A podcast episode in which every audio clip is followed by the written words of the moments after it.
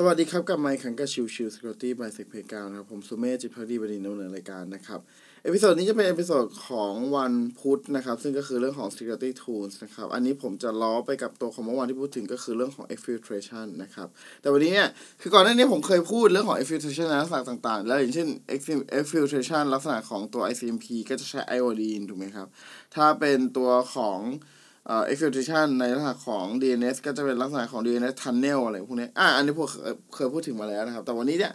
จะพูดถึงเรื่องเครื่องมืออื่นบ้างนะครับก็คือเป็นพวก malware ว่าถ้าเป็น Exfiltration ลักษณะแบบ A แบบ B แบบ C แบบไหนเป็นตัวที่ malware ตัวไหนใช้บ้างนะครับผมยกตัวอย่างตัวแรกเลยนะครับก็คือตัวของ Exfiltration over USB นะครับตัวของ Exfiltration over USB ก็คือตัวเป็น malware ประเภทอย่างเช่น agent.btz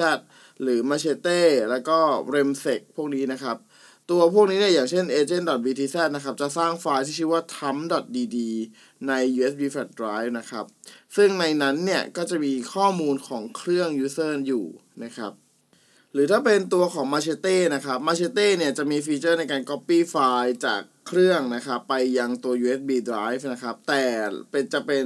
ตัวของ hidden folder นะครับเป็น hidden เป็นโฟลเดอร์ที่ซ่อนอยู่นะครับส่วนถ้าเป็นของ RamTech นะครับก็จะมีลักษณะของการพยายาม move ไฟล์ผ่านอินเทอร์เน็ตนะครับโดยใช้วิธีว่า copy ไฟล์เนี่ยไปไว้ที่ USB ก่อนจากนั้นเสร็จแล้วเนี่ยก็ทำการต่อ network แล้วก็พยายามจะเชื่อมต่อในการขโมยข้อมูลออกไปอีกครั้งหนึ่งอีกทางหนึ่งนะครับก็พูดง่ายๆก็คือเหมือนแบบพยายาม specific ก่อนว่ามีไฟล์อะไรที่ต้องการจะ copy บ้างจากนั้นก็ copy ไฟล์เหล่านั้นไปไว้ที่ USB ก่อนจากนั้นก็ค่อยใช้ตัวของ wireless network หรืออะไรก็แต่ของ user เองครับในการขโมยข้อมูลออกไปทีนึงนะครับส่วนถ้าเป็นตัวของ Exfiltration over web service นะครับก็จะเป็นการพยายามใช้งานพวก web service ต่างๆในการขโมยข้อมูลออกไปเนี่ยก็จะมีตัวของ APT28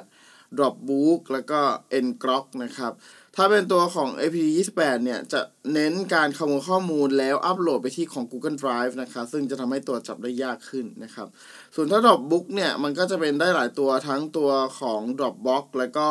ตัวของพวก GitHubนะครับก็เป็นพฤติกรรมในการที่จะขโมยข้อมูลแล้วก็ไปแปะไว้ในตัวเว็บเซอร์วิสต่างๆเหล่านั้นนะครับ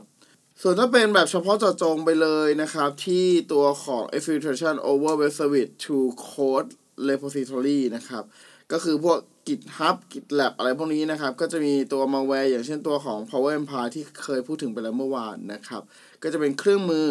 ที่มักจะถูกใช้ในการทำเพนเทสด้วยเหมือนกันนะครับสำหรับตัวของ Power Shell Empire แต่ว่าก็แน่นอนครับตัวของ Tracker ก็สามารถใช้งานได้เช่นเดียวกันนะครับแล้วก็ช่องทางหนึ่งที่มักจะเป็นช่องทางที่จะชอบขโมยข้อมูลออกไปก็คือ GitHub นั่นเองนะครับ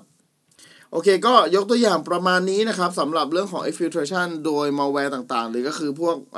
แอปพลิเคชันต่างๆที่ใช้ในการโจมตีก็สามารถทำได้เหมือนกันนะครับโอเคพี่สนนี้ฝากไว้เท่านี้นะครับขอบคุณทุกท่านที่เข้ามาติดตามรับชมกันใหม่สำหรับวันนี้ลากันไปก่อนสวัสดีครับ